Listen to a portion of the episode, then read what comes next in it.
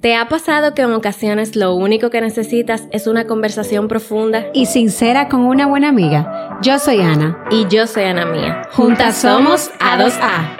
Hola, hola, ¿cómo están? Muchísimas gracias por estar aquí en este nuevo episodio que déjenme adelantarles, tiene un tema que a muchas nos encanta, pero pocas, Picante. pocas tenemos la voz para hablarlo en público. Y Yo creo que es un tema muy importante porque eh, es algo de nuestro día a día que realmente debemos conocer un poco más. Y me encanta este tema. Vamos a conocer una parte de la abuela que no conocen.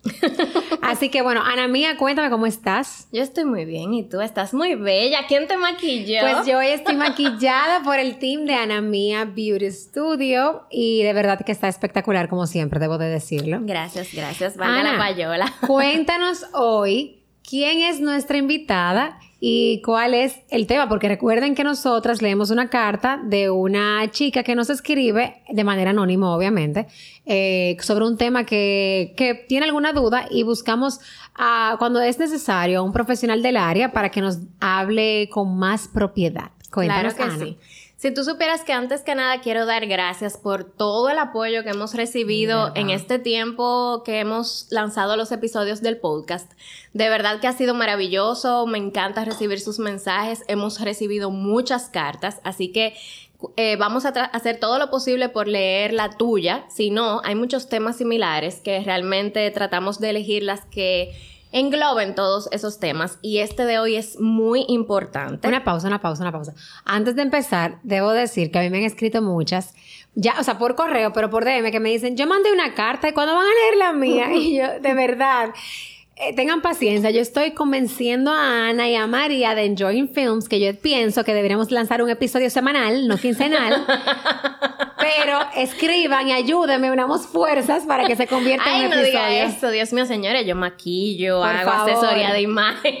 Eh, Porque eh, son bueno, muchas cartas, y tú lo sabes. Sí, pero hoy tenemos una invitada muy, muy especial que es Jessica Valdés. Ella es psicóloga clínica, pero aparte tiene especialidad en terapia de familia, pareja y sexual, que es el Mm. tema que vamos a tocar hoy porque esta carta Sexual. está buenísima.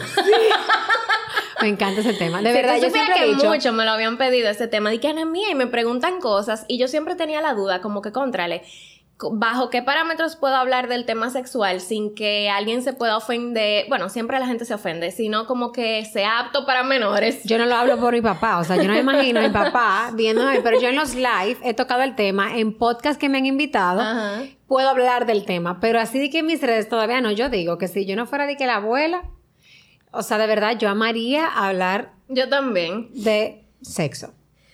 Entonces, bienvenida Jessica. Muchas gracias. Bienvenida, Jessica. Eh, me conoce, nos conocemos desde el colegio porque cuando yo estaba graduándome, tú estabas eh, dando... Sí, pero vale destacar que eso, yo estaba muy jovencita cuando empecé a dar clases, para que no, No, se sienta que me soy una gradué en vieja, ¿verdad? 2019. Pero sí es real. Ay, 2019. No, Exacto. señores, que pasan los años como sin nada. Pero no, eh, realmente somos jóvenes porque en el colegio éramos dos adolescentes. Ay, Claro, ella, ella entró jovencita a darte clase, desde tu misma edad. Claro, después que se graduó, 23 años, 24. Algo así fue de verdad. Entonces vamos a leer la carta para que Jessica nos ayude y nos ilumine con el mensaje que esta chica necesita. Empiezo aquí. Hola Anas, espero que puedan leerme. La verdad no sé si este sea un tema del que estén dispuestas a hablar en su podcast, pero es una situación que me da mucha vergüenza conversar con mis amigas y sobre todo con un psicólogo. Así que quiero aprovechar este espacio para saber si es algo que han vivido o que me puedan dar algunas palabras de luz. Tú ves, un paréntesis, la gente le da mucha vergüenza hablar de eso porque, o sea, ella está dispuesta a hablarlo con nosotros, sin embargo, no lo habla con sus amigas para que tú veas como la conexión que a veces uno hace con gente desconocida. Les cuento que perdí mi virginidad a los 20, ahora tengo 30. Y he estado con varias parejas sexuales. Me gusta y lo disfruto, pero nunca he experimentado un orgasmo. Cuando voy al médico me dicen que todo está bien conmigo, o sea que al parecer no es una imposibilidad física. Pero cuando hablo en grupos de mujeres de este tema, todas hablan del gran placer que produce el famoso orgasmo y yo nunca lo he sentido. Ay, Amiga, te entiendo. He estado con parejas que amo y que me hacen sentir amada. Incluso con mi novio actual representa un problema porque él siempre me pregunta si lo tuve y yo le digo que sí para que no se sienta mal. Porque honestamente me gusta hacerlo con él y lo disfruto, solo que nunca llego a esa explosión. No me gusta ser deshonesta, pero no me atrevo a ir donde un doctor a decirle que esto me pasa, así que me atreví a escribirle a ustedes anónimamente para conocer la perspectiva de otras mujeres de mi edad en este aspecto. Me estresa, me angustia y me da vergüenza. Necesito ayuda, pero no sé por dónde empezar. bueno, eso me recuerda a mi, mi época, porque Ana mía, dime la verdad, yo me acuerdo que Ana hablaba de eso, como que a ella le encantaba y yo la miraba y yo dije, pero es que yo no o sea, yo no he experimentado eso y yo no entiendo. Yo quisiera ser como Ana. Y después de años después yo te pregunté y tú me dices que no, hija, a mí no me gustaba. O sea, ya me no, vendía sí, un A mí me gustaba. Lo que pasa es que yo nunca tuve un orgasmo hasta los 28. Entonces yo mm. era como al que ha visto Sex and the City, entiende, yo era como la pregunta, Samantha Una pregunta, ¿un orgasmo real o un orgasmo en penetración? No, porque son orgasmos reales los dos, Jessica, sino que me, o sea, un orgasmo nunca no, yo nunca tuve un orgasmo de ningún tipo. Ni por fuera, ni por dentro, ni por nada. Hasta los 28. O sea que me siento muy identificada. María, me a mi cara. Señores, que de verdad, de verdad, Ana Mireille y yo somos primos, ustedes lo saben, vivimos juntas todas las etapas de nuestra vida. Sí. Y de cuando yo perdí la virginidad, yo la perdí a los 16. Y de los 16 Ana, a los 28. Ana, hablando de eso aquí. Ay, Dios mío. Ay, cariño, ya yo se lo dije a papi para que no se sorprenda cuando vea estos videos. Ay, Dios mío. Ay, es que si tú supieras que es que la sociedad que ha hecho que las mujeres tengan tanta vergüenza sobre ese tema, porque porque el hombre puede hablar de sexo y la mujer no. Tú sabes, o sea, las mujeres en la única, o sea, a diferencia de los hombres, el clítoris en la mujer, su única función es dar placer, es así. No. Ah, ¿Qué, más? El que el clítoris. Claro que da placer, pero no es lo único que hay en el cuerpo para generarle placer. No, claro que sí. Yo digo que, que, por ejemplo, eso está ahí para el placer. Sin embargo, muchas mujeres ni siquiera lo saben. Claro, porque lo primero es que yo antes de esperar que otro me dé placer, yo me lo tengo que dar a mí primero. Y muchas personas no se atreven a tocarse. Muchas mujeres no se han masturbado porque tienen miedo a encontrarse con su cuerpo. A, a veces estoy con un grupo de mujeres. Yo soy muy abierta con el tema de conocer su cuerpo, de uno mismo, saberse dar placer, porque, o sea, mi papá me va a matar con esto y, yo espero que él no sepa lo que es esto, pero realmente, señora, voy a hablar abiertamente porque para eso está nuestro podcast y con el permiso de mi familia y de, quien sea mi pareja. En su momento, perdón, pero... Eh, yo me siento a veces en la mesa con mujeres y empiezan, ay no, yo no me disfrazo, no, yo no uso, yo no compro juguetitos, yo no me sé tocar, ay no me da, y lo hablan de, una manera que se sienten más pulcra o más íntegra o más una persona como, no sé, más delicada por el simple hecho de no hacer eso. A veces quizá mentir y lo hacen y no lo dicen por vergüenza, otras de verdad se lo creen y no lo hacen, pero eso no te hace, al contrario, yo creo que por ejemplo, yo que tengo tres años soltera, o sea, yo no pudiera estar tres años sin ningún tipo de placer, yo tengo que conocerme y yo experimenté lo mismo, que yo no sabía lo que era también un orgasmo. Yo simplemente pensaba en un momento determinado de mi vida que la intimidad con tu pareja era como más para como que una parte de un lazo de amor para satisfacer al hombre. Cuando yo, muchos años después de haber tenido mi primera relación, eh, empecé a experimentar de hecho, mi primera vez que tuve un orgasmo fue yo conmigo sola. O sea, experimentando conmigo sola, porque yo decía, pero ¿por qué a todo el mundo le encanta? A todo el mundo le encanta. Y en una vez, en una mesa, estábamos hablando un grupo de mujeres y había una que me decía, es que a mí no me gusta, yo soy súper vaga, a mí no me gusta que se pongan arriba, se muevan y ya. Y yo le decía, sí, o sea, y eso te pasa porque tú todavía no has conocido a una persona que te sonsaque. Yo, me ha pasado a mí, tú me corregirás esa parte, pero yo, por ejemplo, siento que no todas las relaciones, con, o sea, cuando tú, te, eh, como que hay, cada persona tiene algo especial, o sea, uno conecta más con alguien. Ninguna relación de pareja es igual a otra. Exacto. por ejemplo, yo, o sea, yo puedo tener mucha química en la, por ejemplo, penetración con una persona. Que la penetración, honestamente, para la mujer es más retador tener un orgasmo en penetración. O sea, Por lo menos, en mi Caso, en no, en ti en la mayoría de las mujeres. La penetración es una vía para conseguir excitarnos y llegar a un orgasmo.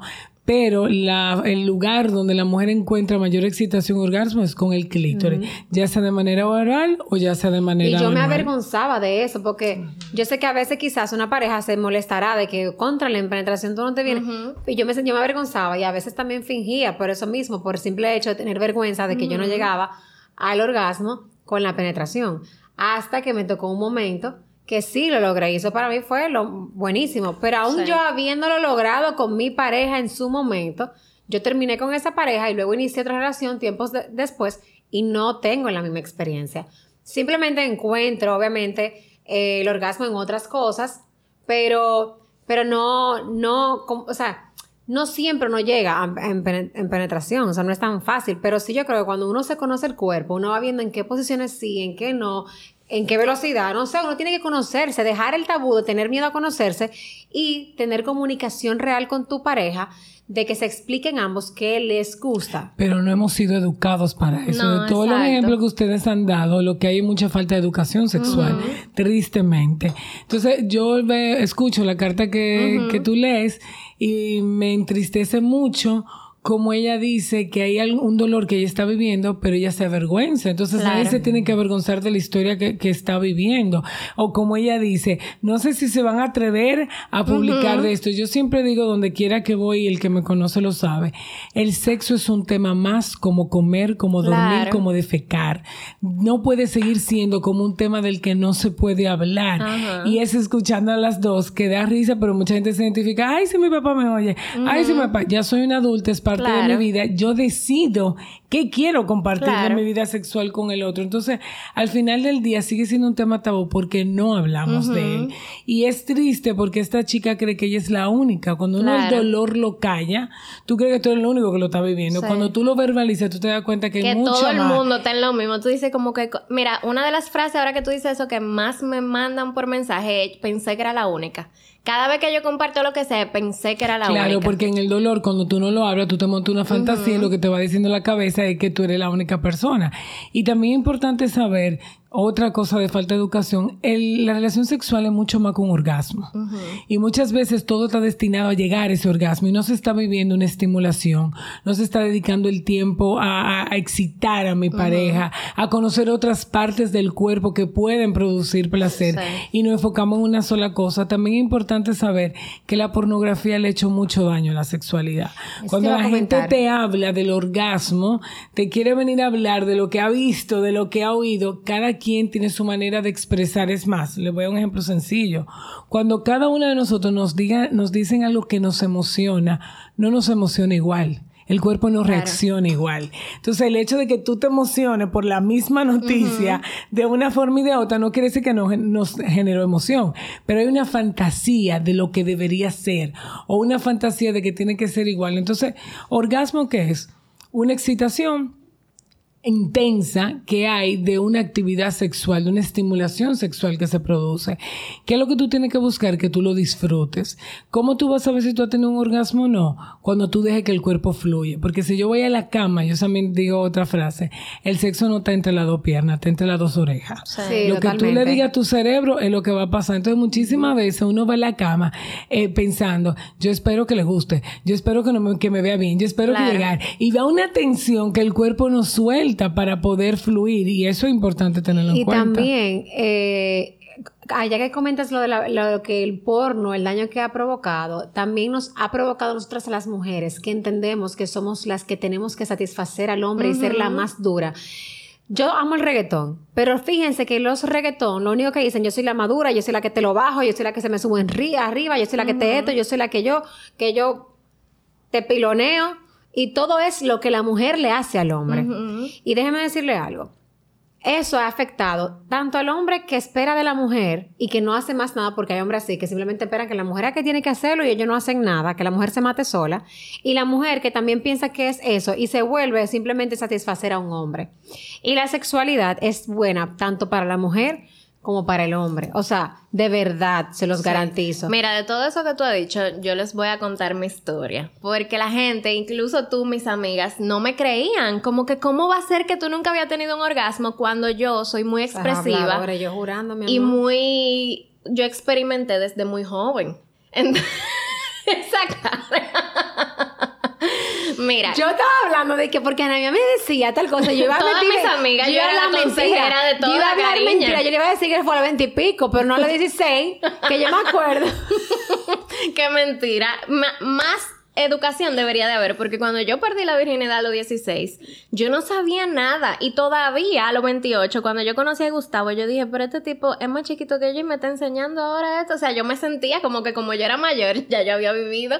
Y yo dije, pero espérate, lo mismo que tú dices, yo me pasé la vida entera teniendo relaciones sexuales como para complacer al hombre. Y yo lo disfrutaba tanto desde mi carencia era. Era como que yo me sentía que en ese o sea, por eso es algo tan psicológico, porque en, en el sexo yo me sentía que era el momento en el que yo como que lo hacía ver lo gran mujer que yo era o algo así, o sea, como que yo me dedicaba y después yo llegué a ir a médicos y otros psicólogos y terapias alternativas con el tema de que yo nunca había tenido un orgasmo porque yo lo hablaba con mis hermanas y yo, mira, yo he tenido tanta pareja, lo hemos hecho muchísimas veces y yo, yo lo disfruto, o sea, a mí me encantaba, no era de que, que yo, ay, de que, ay, no, o sea, yo siempre quería, pero era como que llegaba un punto en el que yo me cansaba y ya, no era como que yo llegaba a nada.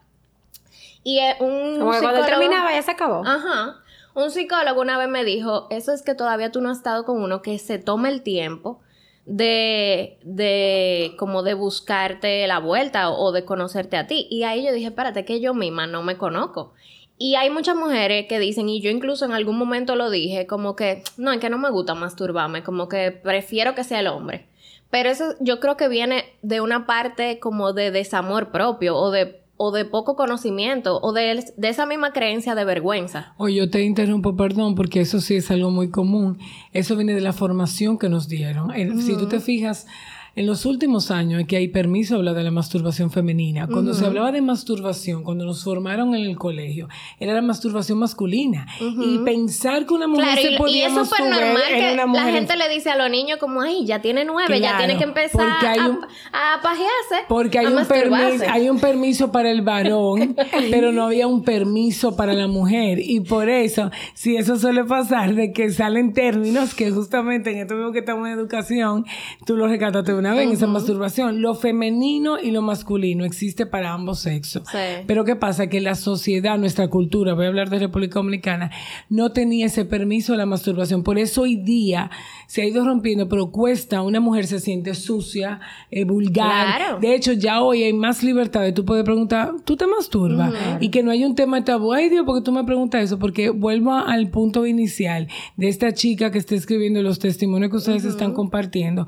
Lo primero que yo le invitaría a ella a saber si ella lo ha sentido con ella en una autoexploración. Yo me imagino en tener un espacio de intimidad donde ella se pueda tocar, donde ella se encuentre, porque para yo saber lo que a mí me excita y me gusta, yo tengo primero que saberlo yo, para ayudar al otro a tocarme y encontrar los puntos que a mí me excitan. Y del testimonio tuyo también rescato que tú empezaste una vida sexual a los 16, una niña, o sea, de muchas cosas que tú no sabías, que obviamente a medida que tú fuiste madurando, a medida que tú vas madurando, todo lo que es experiencia, cuando uno en la vida gana experiencia, todo se disfruta más. Y la sexualidad pasa exactamente lo mismo. Entonces, es muy importante tener eso claro. Y otro factor que quiero rescatar de esa carta es que ella dice que ella le miente a su pareja. Sí.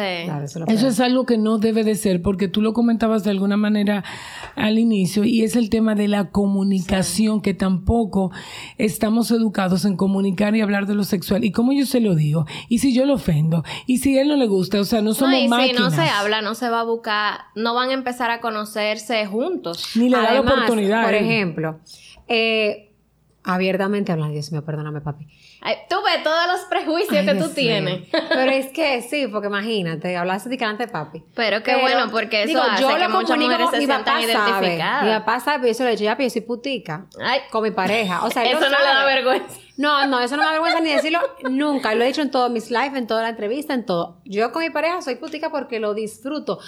Y ahí es donde voy nosotros tenemos la mentalidad de que tenemos que ser la madura en la cama. Y a veces vemos mujeres en la calle que se ven y que la madura se ve que hace y cuando viene a ver es una mariposa en un museo colgando y no hace nada. Entonces, no se lleven de lo que ustedes ven. ¿Qué disfruta más un hombre? Ver a la mujer disfrutar. O sea, si tú quieres saber que realmente le excita un hombre cuando ve a la mujer excitada. Pero es que yo creo que ellas ni siquiera se deben de preocupar por... O sea, tú tienes que preocuparte por ti primero. Eh, que voy, ahí que voy. Cuando... O sea, la gente se preocupa por... Yo quiero que él se vuelva loco. Lo quiero, lo quiero volver loco a él. Porque eso pasa con las mujeres. Él lo quiero volver loco en la cama, por ejemplo. Pero tú no estás disfrutando. Y la, es una cuestión de energía. Eso se siente, ese bloqueo. Entonces, cuando tú te olvidas por un momento del de, del mundo y te enfoca en ti, déjame yo sentir, que yo quiero sentir, disfrutar esto y conocerte, porque por ejemplo a mí me encantan las palabras, me encanta el sonido, te digo la verdad, o sea, yo necesito sonido, eso a mí me prende. Entonces si yo te digo que un, un mudo es como que necesito algo más, entonces tú tienes que aprenderte a conocer para entonces tú saber qué pedir. Con la masturbación también pasa, que eso sería buenísimo que lo experimentes con tu pareja.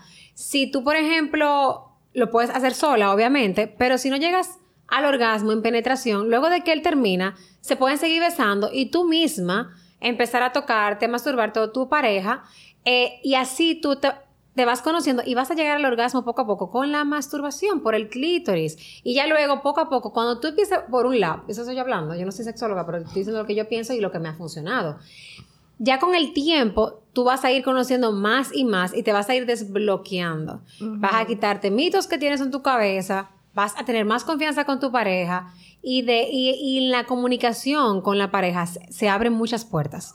O sea, y en la intimidad eso es lo mejor, cuando tú comunicas lo que te gusta. A mí me encanta que me digan qué le gusta. Y a cada quien es diferente, porque por ejemplo, puede ser que a una mujer le vuelva loco que le suben por aquí. Pero puede ser que a otra le encanta que le suben la espalda y el cuello. O sea, cada persona no, es diferente. hay cosas que a uno no le gustan. Y eso pasa cuando tú cambias de pareja. Me acuerdo ahora que tú dijiste diciendo eso. Había cosas que yo hacía quizá con otra pareja que después con la siguiente ya eso no le gustaba. Y era como volver a aprender eh, la forma de la persona con la que tú estás. Siguiendo con lo que le estaba diciendo de esa parte de mi historia yo con mis hermanas, como son mayores que yo, sí hablábamos mucho del tema sexual y hablábamos de la masturbación, pero a mí me aburría, yo como que no sabía qué hacer, o sea, ¿tú te acuerdas cuando fuimos a la catarata del Niágara que Henriette nos habló de eso por primera vez? Nosotros teníamos como 14. yo ya me asusté con el cuento que te iba a hacer. Yo le abrí los ojos como dos veces de 25 porque Ana está suelta hoy. Yo soy muy abierta yo con que te iba a hacer cuento la biblioteca. Mira, mía. Oye, el punto es que hablábamos mucho de eso, pero yo decía, es que me aburre, que como que no me, como que no me emociona, no logro concentrarme, toque lo otro. Con el paso del tiempo y cuando Gustavo y yo iniciamos la relación, nosotros, gracias a Dios, eh, siempre, hemos sido como muy claros el uno con el otro, nos decimos como la verdad. Y nosotros fuimos pacientes de Jessica, que nos ayudó bastante, porque pues, aunque uno tenga, buena, aunque uno tenga como... Porque, mi amor, yo no voy a hablar. Mira, aunque Gustavo y yo siempre tuvimos buena comunicación, después del accidente, gracias a Jessica fue que yo me di cuenta que yo le había dejado de decir muchas cosas, porque como yo sentía que ella estaba viviendo una situación muy mala, o sea, una situación muy difícil, como que yo no me cerré a decirle cosas y eso afectó nuestra vida sexual y afectó la comunicación. Sin embargo, cuando yo empecé con él, yo del principio le dije, mira, yo he tenido muchas parejas sexuales, yo nunca he tenido un orgasmo, vive con eso. ¿Y el qué? Un muchacho que se dedica a arreglar máquinas. Él de una vez fue máquina ana mía a resolver. Y de verdad, con él fue mi primer orgasmo. Y cuando pasó, yo me quedé en shock. Ya yo estaba como que ya, yo dije, eso, eso nunca me va a pasar porque es que ya yo como que sentía que lo había intentado todo. O quizás, discúlpame, soltaste. Sí, también. Porque esa carga Como que ya, como ya yo dije eso no va a pasar, ya yo no lo estaba eso esperando. Como cuando las mujeres están buscando hijos y cuando sueltan el tema que soltar no es que abandonas. Exacto. Sino que aceptas que si no está eso, tú sigues fluyendo. Pues entonces cuando tú te liberaste, quizás en esa experiencia más la madurez que ya tenías como mujer y le da te ayudó, más tu compañero, obviamente, a poder eh, vivirlo. Y eso que tú dices de que la masturbación no era algo como que tú dices que te aburría. Me aburría, pero después que lo logré la primera vez, yo dije, espérate, esto yo lo quiero sentir sola. Claro, pero también es muy importante, perdón que te interrumpa, porque eso para mí, quien nos esté escuchando, es muy importante decírselo. Si no te gusta masturbarte y no te sientes cómodo, no tiene nada de malo. La masturbación no es buena ni mala, es una opción que tú tienes. Si tú quieres usar el recurso, tú lo usas. Igualmente que los vibradores, que funcionan también para explorar los juguetes sexuales que hay, pero no es que, ay, yo no me masturbo, entonces yo soy rara. Entonces, no, no, no. Hay cosas en la cama que a ti te gustan y a mí no me gustan. Claro. Hay cosas que a mí me funcionan mejor. Es, decir, es una opción y un recurso que tú tienes a la mano para seguir sintiendo placer, tengas o no pareja, aún teniendo pareja, porque hay un mito femenino de que nosotras creemos que cuando tenemos una pareja, ese hombre no puede masturbarse, ¿no? Claro que sí, son placeres distintos. Su cuerpo es de él y él puede masturbarse. A veces sentimos, yo no te satisfago, yo no te lo estoy dando todo. No, no, no. Es que él tiene opciones como la tenemos en que podemos normalizar, no podemos normalizar porque Claro. Eh, sí, sí, sí pensaba antes que yo me encontraba mal, ya no. Pero yo me encontraba mal, por ejemplo, que si yo tenía pareja, él se masturbara solo. Pero sin embargo, ya yo comprendí que yo también quiero hacerlo sola en mi casa, estoy en mi casa es que eso es como un recurso. Mira, después que viví el orgasmo, que después me volví como obsesiva. Porque imagínate tú, eso como que tú nunca has probado un dulce y viene y te dan un caramelo y te da, óyeme, el mismo, mi, misma pareja me regaló el, el primer vibrador. Dios mío, y yo empecé a experimentar sola en mi casa. Y eso fue como, Dios mío, pero cada que yo estoy muy. Yo sufro de ansiedad, o sea, yo siempre ni manejo muchos niveles. ¿Qué? Cada vez que tiene ansiedad se lo usa su vida. Oye, tranquilizante. Mira, de verdad. Señores, para la ansiedad, eh, compre su De verdad que Generalmente, de hecho, tú, el testimonio que tú das dando es real, porque también cuando las personas tienen altos niveles de ansiedad, una de las cosas que se puede hacer compulsiva es la masturbación. Sí. Porque una de las maneras de liberar es así, eh, teniendo sexo. Yo siento que yo tuve como cierto nivel de, de, cuidarlo porque todos los extremos eh, son Una pregunta, Ay, Dios mío, con esta pregunta, bueno. Bueno. Ay. no, pero yo no sabía que tú tenías tanta vergüenza. Mija, es que, o sea, tú sabes. Em, una pregunta. ¿Es normal que uno se masturbe seis veces seguido? Depende si tú lo disfrutas, si... Y tú me estás mirando raro a mí. si tú lo disfrutas, eso es igual que varias veces en una noche tú puedas tener sexo. Es lo que cada quien le venga bien y con lo que cada quien se sienta cómodo. Y nosotros como seres humanos también nos sabemos evaluar de cuando nos estamos excediendo o, o no con algo. Y yo quiero rescatar algo que tú dijiste ahorita. Yo soy una putica en, dijiste, yo te, es parte también de esos mitos que hay, que una mujer que goza y disfruta la sexualidad es una putica, no es real. No, pero yo digo putica de chivirica. Sí, pero simplemente eres una mujer desinhibida, que disfruta, entonces tenemos que quitarle esos mitos, que la mujer que se lo goza, o que pícara, o que es seductora, claro, porque que tú no dices, es cierto, soy mujer y me gusta. Se usa esa palabra que, que tú en cualquier lugar, de seguro y mal eh, aquí en República Dominicana, tú puedes tener una mesa y tú dices, ay, fulana es un...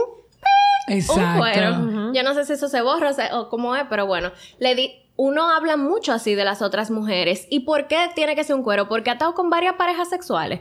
O sea, porque se supone que tú deberías de... Cada quien tiene su capacidad de seleccionar sus parejas. Porque a veces nos apoyamos poco O sea, como, que ¿por qué tiene que ser algo malo? Si, si tú exploras tu sexualidad, de verdad, de verdad, después que yo pude como me desbloqueé en ese aspecto, yo me conozco muchísimo más, porque es como un recurso que al principio yo dije, ok, incluso otra pregunta que te tengo es que, o sea, al principio yo te dije, ok, me excedí, como que me empecé a sentir eso como una especie de alivio, que como que yo tengo usualmente eso con la comida, lo pude conocer en otra cosa. Entonces, obviamente, como tengo esa, como buscar eso que me quite la ansiedad tan, que es un tema en mi vida, empecé a usar la masturbación.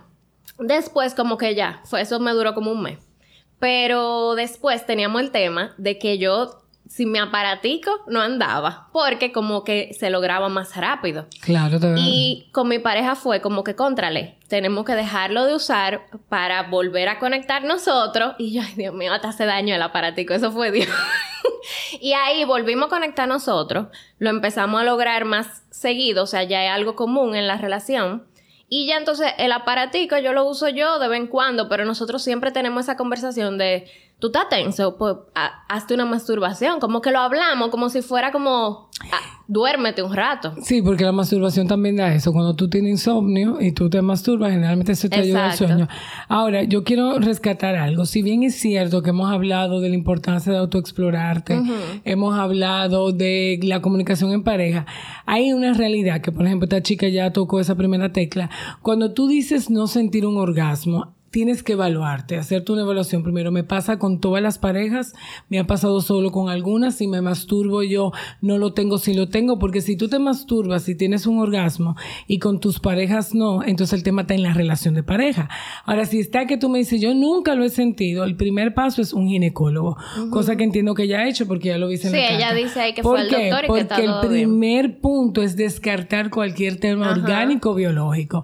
Luego de ahí, la persona tiene que pensar también la relación de pareja, donde no hay confianza, donde no hay intimidad, donde la relación no tiene mucho tiempo, es un factor que puede afectar para tener orgasmo. Las creencias que tú tengas y los tabús que tú puedas tener sexuales afectan. Si tú sufriste algún tipo de abuso sexual en tu infancia, eso afecta. Si tú a la hora de orgasmo tienes que pensar si tú tienes alguna condición de salud también. Y cómo uno se sienta físicamente, porque en el momento que yo me he sentido muy mal físicamente, se me hace más difícil establecer relaciones sexuales que cuando me siento bien y Totalmente. Imagínate, por ejemplo, las personas que pueden sufrir de depresión. Algún medicamento que esté tomando puede afectar su El tema también del alcohol, donde hay un alto consumo de alcohol o de cigarrillo inclusive. Eso puede eh, dilatar lo que es lograr el orgasmo. Es decir, hay muchos factores que hay que evaluar antes que tú tienes que considerar para decir cómo está eso, como un checklist. Y cuando realmente tú dices, conchale, pero todo está bien, yo tengo, estoy bien de salud, yo creo que todo está funcionando bien, entonces ahí viene la parte que es emocional. ¿Qué está pasando dentro de ti que tú no estás pudiendo verbalizar, que se está reflejando en tu cuerpo? Cosas en tu relación de pareja que no van bien, que tú no quieres decir, pero se ven reflejadas en, en esa vida sexual. Y también de lo que ella decía hay que contar. Cuando uno habla, los problemas se achican un poco, porque el solo hablar sana. El hablar ayuda a que la gente te ayude a abrir el campo de visión de qué, qué puede estar pasando, qué yo estoy viendo que no puedo, que no estoy generando yo. Y por último, ella decía, me da vergüenza con un profesional no debe dar vergüenza porque primero nosotros hemos escuchado de todo y cuando un profesional tú vas a él, lo que está buscando es darte luz y ayudarte. Entonces, esa valentía, ella tuvo una valentía mandando la carta porque lo que yo siento que ella encontró en ustedes es que no hay juicio, no le van a juzgar, que es el temor que ella tiene quizás con sus amistades. Es igual un profesional. Un profesional no está para juzgarte, está para ayudarte, pero también huimos en muchas ocasiones de ir a un profesional porque yo no me quiero confrontar con ciertas verdades. No, y van a ver cosas que tú vas a tener que hacer. Y recuerda que un profesional te va a dar las herramientas para, y esto en cualquier área que tú necesites una, una terapeuta. O sea, un profesional te va a dar las herramientas para tú poder avanzar al siguiente paso y seguir evolucionando, llegando a tu mejor versión. No todo el mundo, no nacemos sabiendo todo. Yo también en un momento tuve que ir al sexólogo, o sea, es normal. Y la verdad es que cuando uno llega a ese punto de uno aceptar que es normal y empieza a buscar ayuda y empiezas a notar los cambios y los beneficios que te da eso.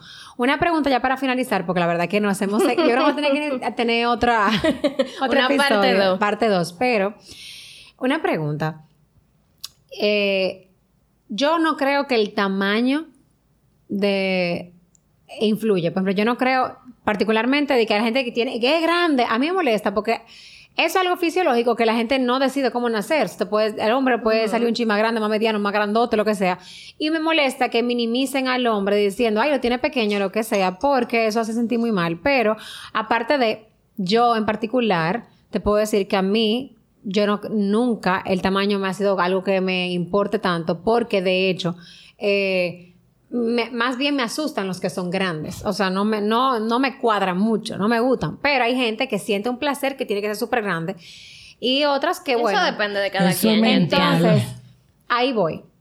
Influye que el tamaño en que en llegar, o sea, el tamaño no tiene absolutamente nada que ver para que una mujer tenga placer. Con la puntica mínimo que entre, ya la mujer tiene placer. Hay un dicho nuestro popular que es real. No es el tamaño, es saberlo usar. Claro. Si tú, eh, lo que sea que Dios te da, tú le sacas provecho, tú tienes los ojos bonitos y tú te lo maquillas y tú le preguntas, tu fuerte no es el pelo, pero es la boca, es buscar los recursos. El tamaño es lo que tú dices.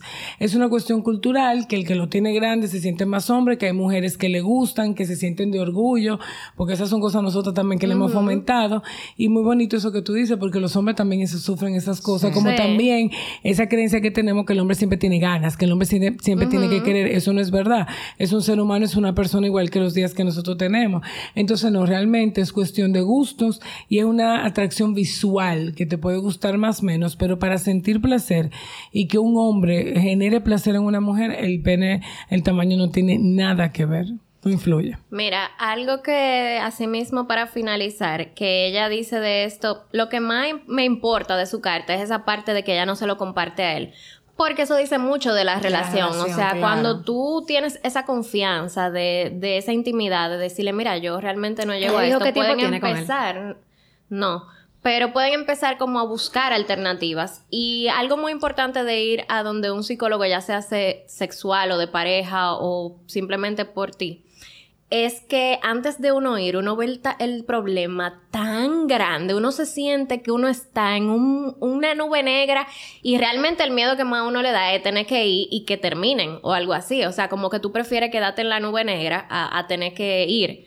Cuando Gustavo y yo fuimos donde Jessica, realmente esas sesiones fueron como hablen. O sea, fue como hablen las cosas. O sea, ahí fue que yo dije, contralo, o sea, yo siempre me he jactado como de sentirme la que más habla.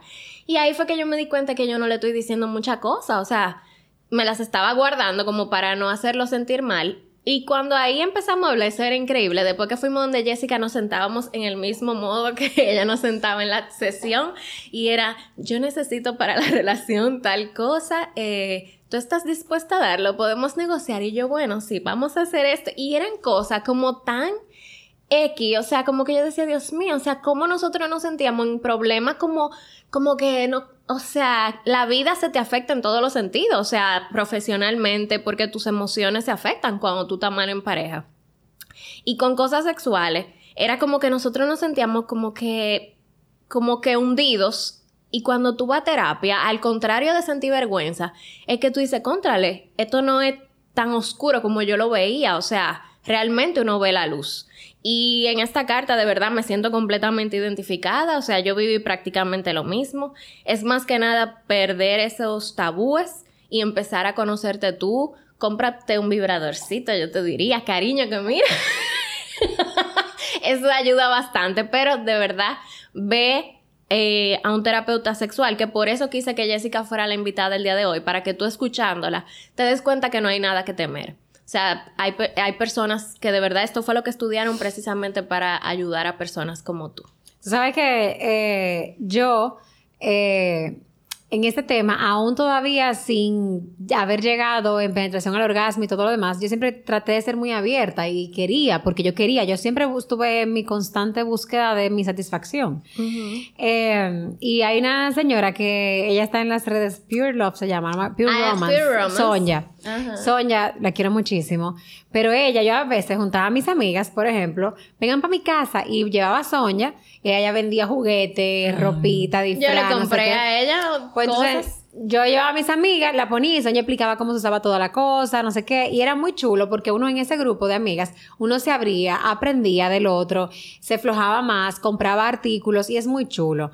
Yo eh, voy a ver si luego de este episodio se lo, voy a subir eh, en mis redes para que si eso les ayuda, porque a mí me ayudó también, me ayudó a aflojarme, a aprender. Yo también estuve en una eh, conferencia de sexo de una joven venezolana. Eh, ¿Cómo se llama? Yo la sigo también. Siempre que hablo de ella, me lo piden mucho que la suba. Ella hace conferencias por unas cosas. Ella pone a los varones a, con naranja a aprender, le enseña delante de ti. A los varones, yo fui sola, pero eh, a, los, a los varones enseñaban cómo hacer sexo oral, a la mujer le enseñaban no sé qué cosa. Y es chulísimo. Todo eso yo creo que te ayuda porque Evoluciona, yo me acuerdo que hasta en Ámsterdam yo fui a un show de sexo en vivo, eh, porque a mí siempre me ha gustado eso. Yo tenía cuando eso 23, 24 años, y yo fui en Ámsterdam y me tiré mi 10 shows, porque son 10, tú pagabas 50 euros y eran 10 shows diferentes. Yo me lo en primera fila, mi amor, estaba ahí, yo quería ver todo. Yo quería, pero eso sí que yo no lo iba a ver con papi, ¿no? No, mija, yo fui, ya tú sabes, yo fui sola, pero realmente es porque a mí me gustaba todo eso, porque con amigas, yo andaba con amigas en el viaje, pero yo aprendí de posiciones, de cómo conocerse más, de experimentar más, de aprender. Y eso es algo que realmente uno no lo comunica tanto porque es algo muy íntimo, pero que es lo comparto por aquí para que si necesitan esa, esa idea, se las comparto. Yo he ido a show de sexo en vivo, me gusta y volvería a ir 100 veces. Yo voy a, a, conferencias. ¿Tú no vas a conferencias? Sí. Pues entonces vayan a la conferencia, cuando te la sigan, diga su Instagram. Jessica con J, Jessica Valdés M. Jessica Valdés M. Eh, síganla para que estén al tanto de cuando puedan ir a conferencias o si quieren terapia sexual también, porque eso es muy importante. Y recuerda algo, ya para finalizar, conocerte a ti te va a garantizar el éxito siempre, no nada más en la parte íntima, en todo, porque tú vas a estar segura de lo que tú realmente quieres. Y cuando uno conoce su parte sexual, yo creo que, que te hace un poquito más alegre el día. No, y realmente que uno puede ser constante como estudiante. Yo en ese tema me di cuenta y, es una de las cosas que más admiro de Gustavo, es eso, que cuando yo empecé con él, lo menciono porque con él fue que empecé como ese journey de aprendizaje con ese tema, yo dije, contrale, tanto que yo he experimentado el sexo o tanto que he visto porno o que he visto películas de lo que sea, sin embargo, Gustavo se sentaba a estudiar el cuerpo humano, el cuerpo de la mujer, el tema, y yo ahí dije, espérate, o sea, ¿por qué yo nunca he hecho esto? O sea, ¿por qué nunca nadie me había como fomentado estudiar sobre este tema? O sea, él se dedicó a estudiar eso de verdad como si fuera una maestría, me mandó todas las páginas de mujeres que hablan de sexo, no sé qué, me mandó toda la sexóloga, me mandó, y yo como que dije, wow, o sea, cuántas cosas hay que aprender, o sea, de verdad, de verdad. Yo he visto películas en donde ponen a las mujeres a verse de su vagina saberse la vulva. Porque a veces tú ni te sabes las partes de tu propio cuerpo. O sea, puede ser que yo te esté diciendo de que, ah, bueno, en el clítoris está que tú puedes sentir placer. Y ni siquiera saben cuál es el clítoris. Eso me pasaba. Ya yo habiendo tenido como dos años de relación y yo juraba que el clítoris era otra cosa. O sea, ¿cómo puede ser? Y eso es, ahí se ve la falta de educación que hay. O sea, porque yo no lo supe en el colegio, eso. Y la falta de educación y algo que yo invito a todas las chicas que las escuchen, a ustedes y sigan escuchando en sus podcasts, importancia del amor propio. Al final del día, esto tiene que ver con amarte como mujer, el entender que tú mereces, que tú necesitas, el que pide recibe. Y esta chica y todas las que nos estén escuchando, es que cualquier situación en tu vida con la que tú no te sientes plena ni dichoso, busca soluciones, busca opciones, porque no hay necesidad de vivir en miseria, no hay necesidad de creer que no se puede ser feliz, de no poder lo que tú tienes. Hoy hablamos del orgasmo, mañana es otra cosa. Entonces hay que pedir ayuda, hay que hablar de lo que uno siente, hay que hablar de lo que uno necesita y todo eso siempre se va a dar si tú tienes amor propio, si tú te crees que mereces, si tú entiendes que no lo tienes, pues busca ayuda para que lo tenga. Claro. Pero el amor propio es la base de todo. Claro. Bueno, ya sí para... Y por eso que ya estamos acabando, señores, pero por eso es que contra me cortaste lo que iba a decir. Ya, Que iba a decir, ahora también, yo te iba a decir se me olvidó. No, yo creo que yo iba a decir era que, que, que, ay, Ah, yo iba a decir que no todo el tiempo uno tiene el mismo nivel de amor propio. Por eso en momentos de tu vida puede ser que tú digas, contrale, yo sí lograba esa satisfacción, ahora no, pero puede ser que porque tu, tu amor propio esté afectado y tengas que volver a trabajarlo porque me ha pasado. Sí, y... Em, Ay, Dios mío, era tan importante lo que yo iba a decir, entonces no lo cortamos la dos, pero yo creo que lo que yo iba a decir era, ah, ya, que, esto está fuerte lo que voy a decir, pero yo te puedo decir que en un momento de mi vida yo llegué a pensar que yo era asexual. Y era porque estaba en la relación equivocada. O sea, lamentablemente, yo ni estaba enamorada, a pesar de tener muchos años con esa persona, ni tampoco me gustaba, ni me satisfacía sexualmente, ni tampoco tenía un interés como en satisfacerme él a mí. Entonces yo me acostumbré por no pedirle a simplemente satisfacerlo a él y ya. Entonces, por eso yo ni disfrutaba, lo veía como un trabajo, me pesaba, y ahora hace esto. O sea, en vez de disfrutarlo. Cuando la intimidad debe de disfrutarse, debe ser una fusión entre los dos, de ambos llegar a, a tener placer. O sea que también te lo digo por si tienes que hacer una Y una pregunta, eh, perdón, para que me introspección, pero que yo sé que estamos tarde. Una pregunta, hay muchas personas que dicen que están en su relación, tienen tiempo, pero que no necesitan sexo, que no le hace falta, que realmente no lo hacen. ¿Eso es normal o ahí hay, hay algo? Más que normal, yo te diría que donde no hay sexo, no hay pareja. Esos son dos mejores amigos que viven juntos y comparten un techo. Lo que diferencia a dos amigos, dos socios de una pareja es el sexo. Lo que pasa es que cada relación de pareja determina qué cantidad, qué frecuencia necesita para sentir placer. Pero en toda relación sexual, perdón, de pareja tiene que haber relación sexual y eso de que tenemos un mes que no tenemos sexo, hay cosas que nos están dando bien. Entonces el sexo hay que procurarlo en las relaciones de pareja para que funcionen y sean relaciones sanas y duraderas. Bueno, ya, señora, que de verdad, vamos a tener que, Jessica va a tener que volver Muchísimas de nuevo. gracias, Jessica, de verdad que espero que esto te haya dado luz. Eh, chica que escribiste anónima. si no, vuélvenos a escribir, que con gusto nos sentamos de nuevo a responderte. Y gracias, Jessica, por estar aquí, por haber dicho que sí y brindarnos todo ese conocimiento que tienes acerca de algo que hace tanta falta. Así que sigan a Jessica en Instagram, por favor. Arroba Jessica Valdés M. Bueno, y muchísimas gracias. Hasta aquí ha llegado nuestro episodio del día de hoy. Espero que te vayas con un poquito de risas, carcajadas, y nos conozcas un poquito más, pero que aprendas de este tema que es tan importante, que no te avergüences y recuerda que puedes siempre escribir tus cartas, que nunca, o sea, la, identidad nunca se va a dar a conocer, siempre será de manera anónima, al correo con amor a 2a gmail.com.